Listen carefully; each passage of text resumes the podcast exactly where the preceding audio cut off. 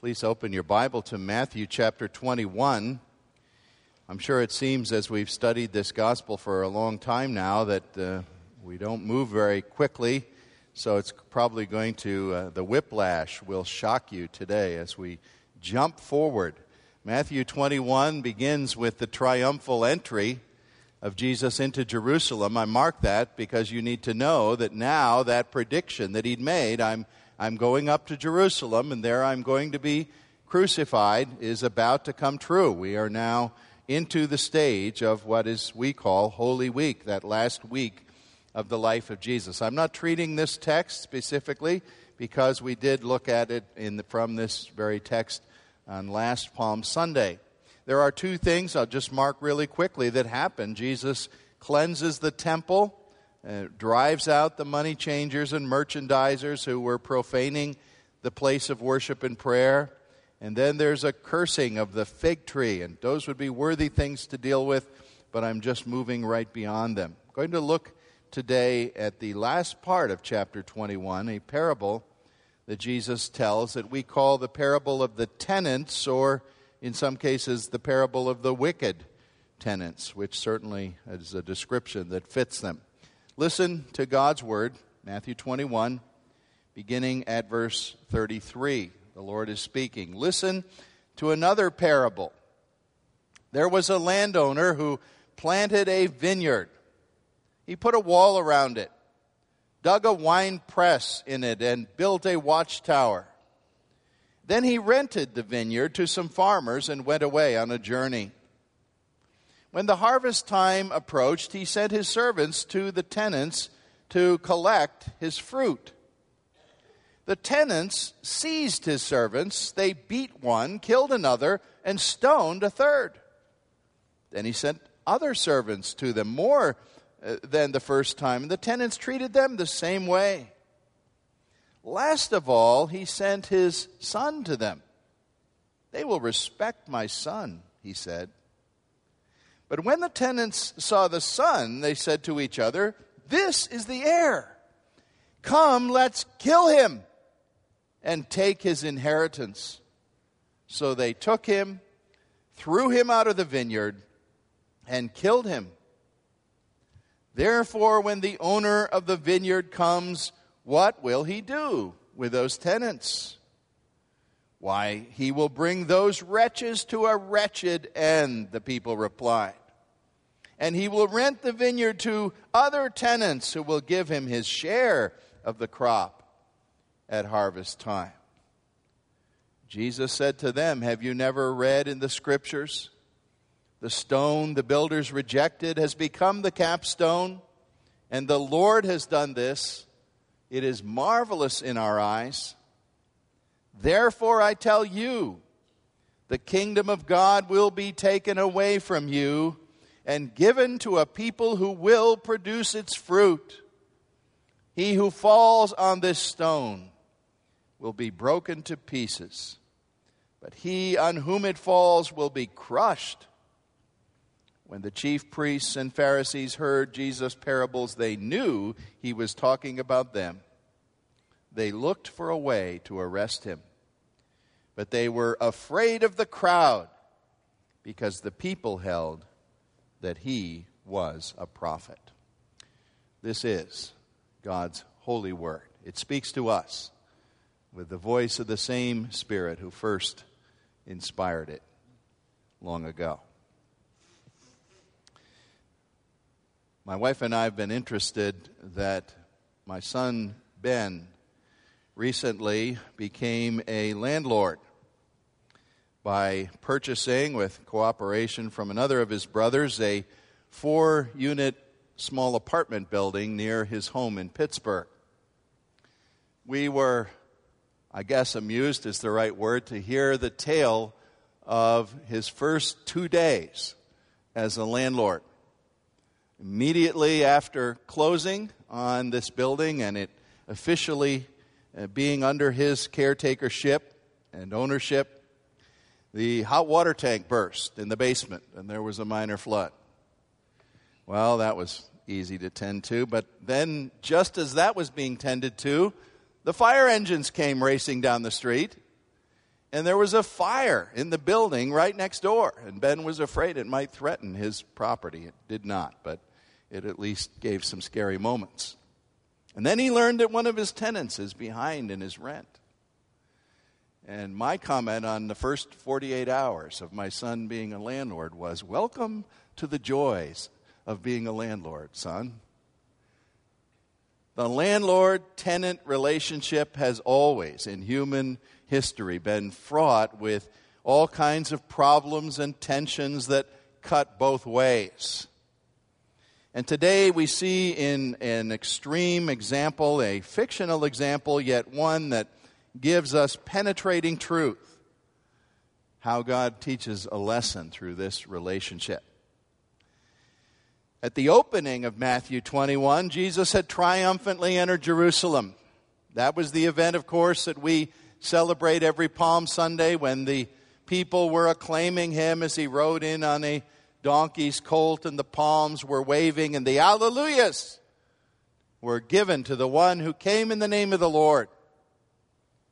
But immediately in this chapter of Matthew, Jesus began to do things on Monday and Tuesday of that last week of his life that surprised everybody. First, he forcefully cleansed the temple plaza, the, the outer big courtyard around the temple, driving out people who were doing business there and merchandising in unscrupulous ways, reminding them that the worship of Israel was corrupted by this kind of practice.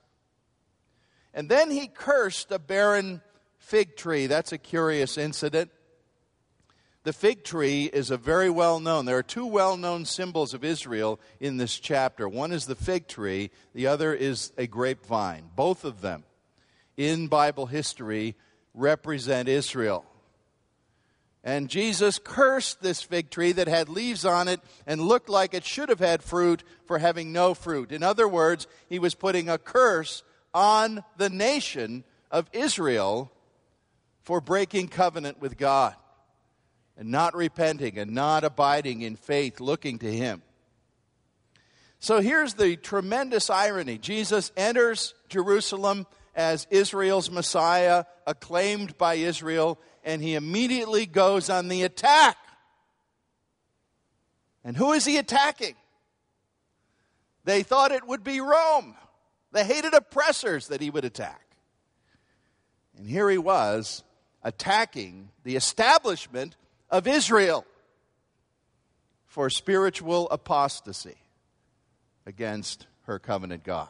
Knowing that he was close to death, knowing that it was only days away, Jesus told the parable we have read today about the wicked tenants in God's vineyard.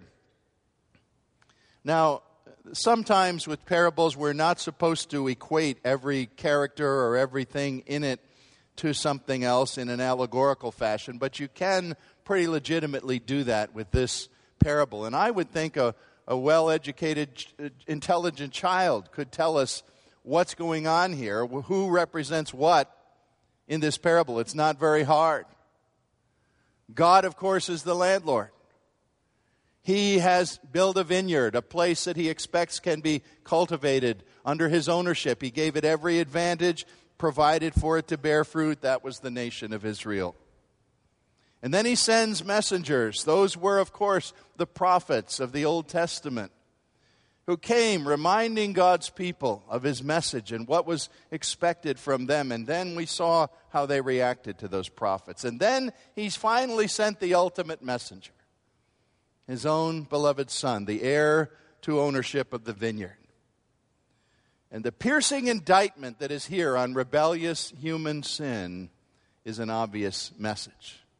It was directed at the religious leaders who stood before him. In fact, they were probably the people who answered his question in verse 41 when he said, What should happen to these people? It was probably the religious leaders who answered in verse 41 and said, Why, those wretches should have a wretched end. And as soon as they said it, perhaps they understood that they were speaking about themselves. For here we see how these people stood right before Jesus and heard this truth about God's wonderful mercy and patient approaches to men. And what they went out of that or went away from that with was an attempt to arrest him, according to the end of this passage, because they wanted to kill him. This parable teaches about the character of God and the character of human beings as well. It shows us a malignant hatred that's in the breast and the minds of human beings. Not just Israelites, not just Israelite leaders, although they were the particular representatives uh, that, to whom it was directed. I think at a minimum, this parable asks us to observe three things. We should, first of all, as we read this and hear it, marvel at God's long suffering mercies. Secondly, we ought to recoil in horror from humanity's plot to kill God. And thirdly, we should take our stand in faith upon Christ, lest we be judged and even crushed by Him. I'd like to look at those three points with you today. First of all, marvel at God's long suffering. Now, the experts in these things say from ancient times and methods of horticulture that if you were starting out with a vineyard, and of course, that is a very common kind of farming in, in that part of the world, you go there, you see groves of uh, olives or grapes or all kinds of fruit bearing plants and trees and vines. It's said that it takes about four years. If you're starting with new land and you're, you're getting seedlings and you put up the structures on which the vines grow, and you expect those vines to grow and grapes to come. It's about four years from initial seedlings to a first harvest of grapes. Well, we see a man who's done everything right. We assume he purchased good land. He did everything he could to fence it in against marauders. He built a tower where equipment could be kept, where a lookout could watch for anyone who might be coming trying to disrupt things or steal. He gave this land every advantage. Then he went away. He was an absentee landlord. And he put farmers in charge, and they uh, presumably worked hard for four years in the hot sun, planting and pruning and tending and caring so that these vines would, would bear something.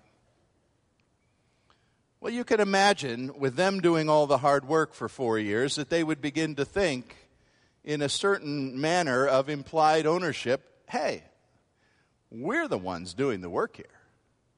We're the ones uh, who are, for whom thanks will be owed for producing this crop. What about this landlord? Why should he get something to profit from what we are doing? Remarkably, we know about the Temple of Jerusalem, and Jesus was teaching that particular week and day in the courts of the Jerusalem Temple.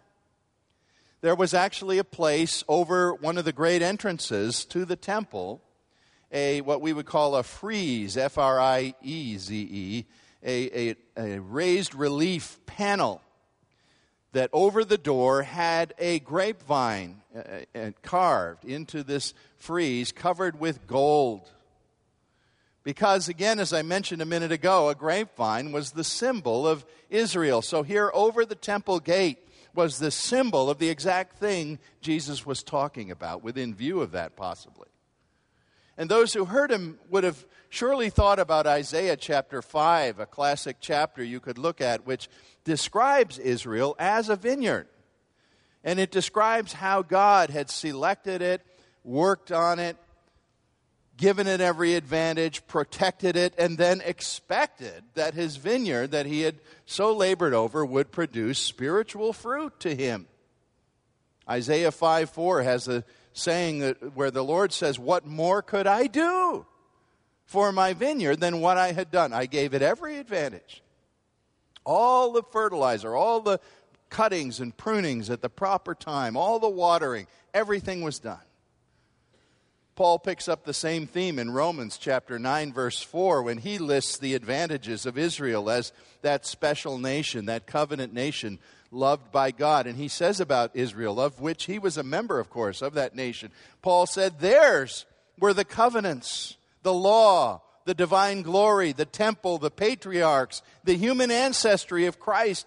Everything that God was doing channeled through them, he said.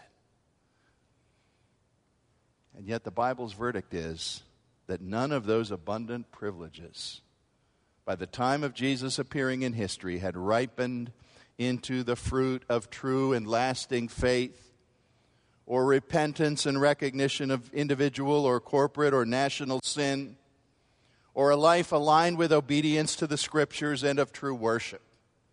All the things that God longed to taste, the sweet wine he wanted to drink from his chosen vine, he was denied. Now, I think there's a generalizing that can be made from this passage as well to have this chapter of Matthew 21 remind us how much God generally does to provide in what we would call common grace to, to all men, to make uh, give us advantages in this world. He gives us a beautiful world that even on a winter day you look out and it's, it's beautiful. He's given us families and relationships to nurture us. He's given us protections that we probably don't even think of, times when He spared us from evil or harm that could have come to us, and we didn't even know that we were being protected. And God says to individuals and to nations other than Israel, Where's the fruit I have a right to expect from your life? And He doesn't ask that just once either, He asks it again and again. Many different ways, many different messages, sermons whatever studies of the Word of God come to us, and the question occurs to us my life should be fruitful. My life should be obedient. I should be more prayerful. I should be trusting God more. Where's the fruit? And God patiently asks. Martin Luther stood back from it all one time and he said, If I were God and the world treated me as it regularly treats him, I would smash the planet to pieces. That was Luther's judgment of how humanity would have enraged him enough not to patiently persevere. Well, thankfully, Martin Luther is not God, and thankfully, we're not God. Micah chapter 7, verse 18 says, God delights in showing mercy. Mercy, not bringing upon us what we deserve. He holds back with infinite patience over centuries from bringing the fiery trials and the final condemnations on individuals and nations that they have richly deserved. I, it seems to me that the Bible is the source or origin point for an interesting vocabulary word the word long suffering. It's used in the scripture to describe God primarily. 2 Peter 3 9 says, The Lord is long suffering towards us He's suffering with us, but he's doing it long term and patiently because he's, it says, not willing that any should perish. That doesn't mean none are going to perish. But it means that when they do, the Lord has waited and waited and given them opportunity and given them opportunity. If you would ask any businessman, company owner, employer, to be long suffering the way the Lord is, you would soon find that it would not be possible. Let's say that you were asking that employer to be long suffering with an employee who is habitually late, very lazy, does half the work that anyone else does, and it's sloppy work when he does it. The employer would be watching that, of course, and eventually he would come to a stopping point. He would be exasperated and he would say, Look, I cannot afford to take any more of this. Uh, neither I nor my company can accept this kind of negligence and bad habits and poor work. You're fired. By contrast, we're told the character of God is the epitome of long suffering mercy and patience. And he shows it in this parable. Now, we know that the United States of America never has been God's covenant nation in the same way that Israel is. We should not make that equation because we're not. But nevertheless, where in the modern history of nations has there been an, a, a land, a place, a people like America, which God has allowed to have such favorable circumstances? So many freedoms, so much abundance of a way of life that can not only, at least for many, support the basics of life. Not that we have no poor, of course, but, but for many, many people who have not just the basics, but, but much beyond to give to the causes of God. America has been basically the treasury of the modern missions movement. America abounds. Go into your car and flip your radio dial, and still, at almost any time of the day, you can find some representation of the Word of God coming forth, AM or FM. It may not be doctrinally sound, but this land abounds in the message of God. There's no gardener's prize rose bush that has ever had more fastidious horticultural care than the spiritual care that God has allowed the United States of America to have for the last 200 plus years. We would say, what more can the Lord do than what He has done? But we also look to the scripture that says, To whom much is given, much is going to be required. And yet, people individually at least grumble upon hearing the idea that God asks from them repentance or a constant faith or a, a steady hope in Him in the midst of some bad circumstance or suffering, or that He asks from them to honor His Sabbath day or think about His standards of a tithe to His work or being forgiving to others as they've been forgiven. And instead, they find themselves, their attitude is, how demanding is this God? How much He wants from me? What has He ever done for me? I've almost literally had people say that to me. What has God ever done for me? I hardly, I'm, I'm almost speechless. I don't know how to respond to that. Has God not fenced us in and protected us and spared us things that Christians and other nations face death, suffering, imprisonment, and torture just for naming the name of Christ? He's given us mercies before we were converted and came to Him, and mercies every day since then. Do you find it strange that our long suffering, patient, cultivating God should expect fruit in our lives? Fruit in our churches, even in a manner of speaking, fruit from our nation.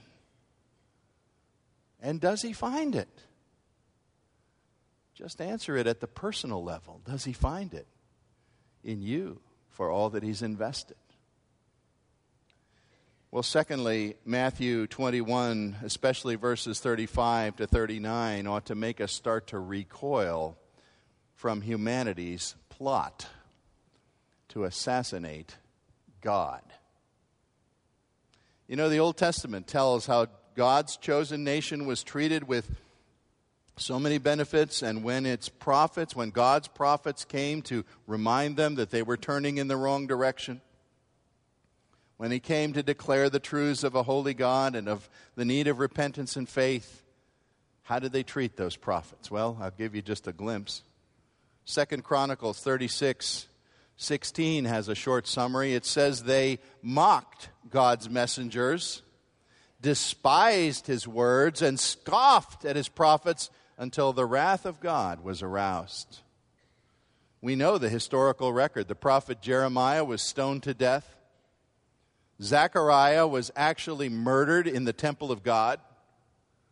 In the New Testament, Stephen was stoned Paul was beheaded, and every one of the New Testament apostles, except apparently John, died a violent death for their faith. John seems to be the only one who died of old age.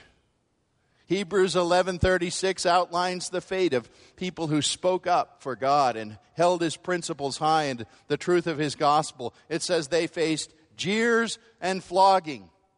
They were chained, imprisoned, stoned, sawed in two and put to the sword, destitute, persecuted, mistreated. The world was not worthy of them. That's what Jesus was talking about with those who came to these tenants with the message of the truth of God. Now, we're inclined to hear this, and as we so often do, as we are able to stand back, you know, with a little bit of perspective, we say to ourselves, well, how absurd. How absolutely arrogant those people. What in the world possessed those people, those farmers, to think that they could move in for free? Yes, they worked hard. Of course they did. And they were allowed a, a living wage, a fair wage from their work. And the farmer or the owner expected his share. But to imagine that they would begin to think they owe nothing to the owner, how could they think that way? And we're very indignant. Yet we also tend to take privileges and gifts of God's divine grace for granted and we start to turn them into our inalienable rights. We act as if we hold the title deed of our families, our jobs, our possessions, our church. We've gotten it all by our labors or our goodness or our behavior. And I find it not a rare thing at all that people are sort of quietly grinding their teeth to think that God owes them a better cut, a better deal than what He's dealt them in the life that they have.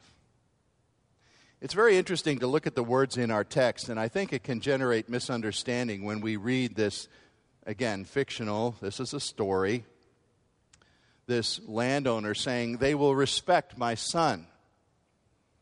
Maybe you want to say, What was wrong with the guy? He'd already had everybody he sent there either beat up or killed. What made him think they would respect the son? Well, we're not looking for this story to give us an exact likeness of God here. So don't misunderstand and think that God is somehow naive. Don't misunderstand and think that God the Father was sort of wringing his hands from a distance and saying, Oh, woe is me. You know, no appeal I've made, no prophet I've sent, nothing I've done has reached those people, those Israelites, my covenant nation. Why? I guess it's a desperate situation and it requires a desperate measure. Maybe my son can get their attention. No. God the Father was not surprised by the treatment his son received. He was not standing off hoping that maybe Jesus could go and tell some authoritative lessons and teach in a way that would get people's attention and work some miracles, and everybody would sit up and say, Whoa, you know, this is the Son of God. We'd better respect him and exalt him and, and obey him as our Lord. In fact, the Father sent his Son knowing he was going to the cross knowing he was going to be thrown out of the vineyard. How consistent that is with Hebrews that says that Christ was cast out of the city, outside the city wall. Romans 8:32 said God did not spare his own son. That means Jesus didn't come on some fool's errand expecting to accomplish a better result than what he did. No. He came into history, the scripture says, as the Lamb of God slain before the foundation of the world. He came to an appointment with this hatred and to an appointment with the cross, because by that alone there would be a solution worked out to resolve, to reconcile human hostility. What can we say about this hostility that despises and disdains the gracious and patient overtures of a living, merciful God? We read this here. When the tenants saw who was coming, they said, This is the heir. Let us kill him and take him and take the inheritance from him. Maybe they thought, you know, the son one commentator speculates, well, they could have thought, because they hadn't seen the landlord for a long time, that maybe the old guy had died and this was his son coming in his place. And if they'd knocked the son off, there wouldn't be anybody left to own it. And so they would be, by means of squatters' rights, the owners of the vineyard. Well, that's one possible speculation of what was in their human minds. But it tells us, you see, a wider truth a truth that goes way beyond Israelites and way beyond people in vineyards.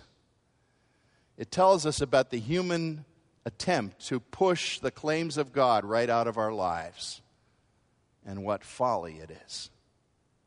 Romans 8 7 says that the carnal mind, the carnal, unchanged mind, the mind of humanity unchanged by salvation, is at enmity with God. We, in a word, hate God. and we want to extinguish his claims over us. The colonial American theologian Jonathan Edwards once wrote a lengthy essay that began being based on Romans 5:10 which begin which has those words while we were yet the enemies of God we were reconciled to him by the death of his son. Edwards' essay was entitled Men Are Naturally God's Enemies.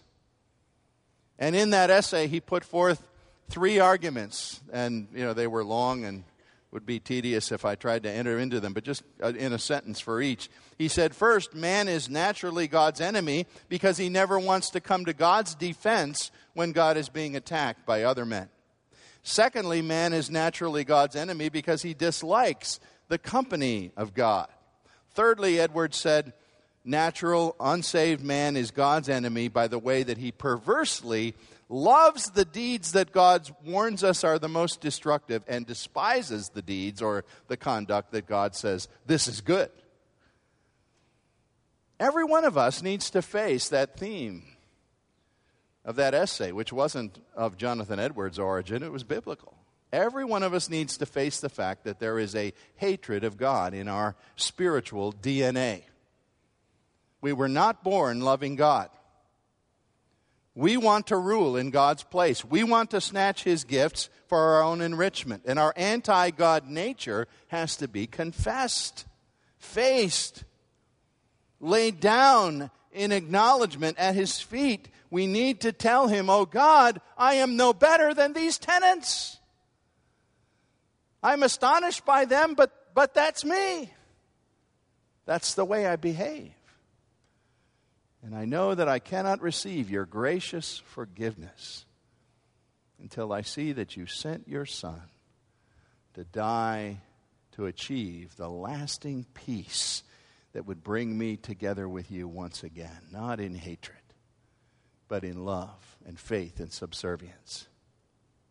Finally, today, our, our text takes a turn at, the, at verse 42, and quickly we need to look there because it has the closing exhortation of Jesus that we must stand firm upon him, the Christ, or else we will, in the end, be crushed by him. And he changes the whole imagery. You see, he asks this question in verse 40 what should happen to these tenants? And the very people he was speaking against spoke up and said, Why, they should have a wretched end.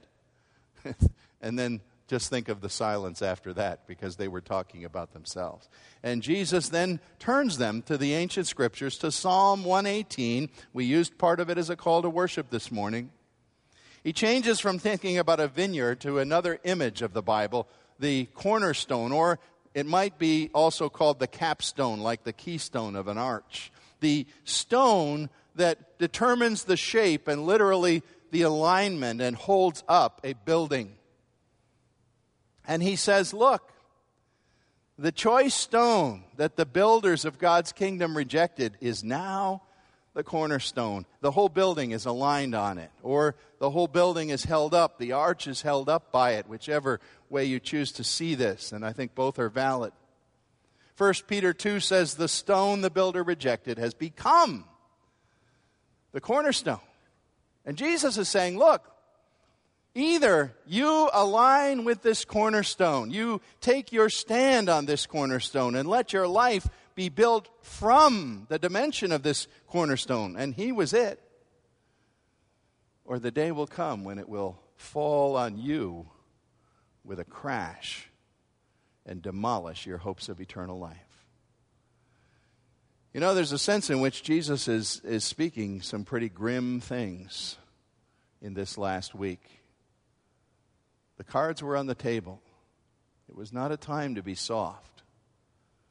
He was saying, There is no neutrality about me. If you hear about me as the final messenger of my Father, you must receive me as the cornerstone of the great building of God, or I will become a stone that will fall upon you like a meteor out of the sky. The priests and religious leaders knew exactly what he was saying, and he knew, they knew he was talking about them. And yet they continued in their contempt. They did not fear God. They did fear one thing what the crowd thought of them. And so they knew they had to act secretly when they would take him so that they would not have an uprising on their hands. And there comes a, an announcement by Christ here that don't miss this. Verse 43. It's very important because he says he's actually speaking to Israel as a nation here in verse 43.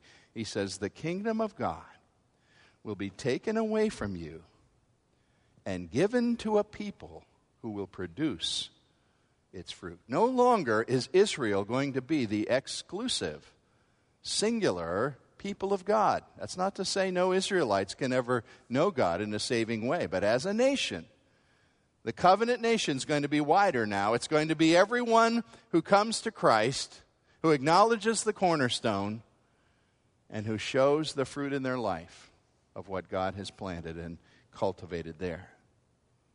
So we see God's long suffering love here. We see humanity's astonishing refusal. We see God's plan for his son to die. There's a lot in this parable.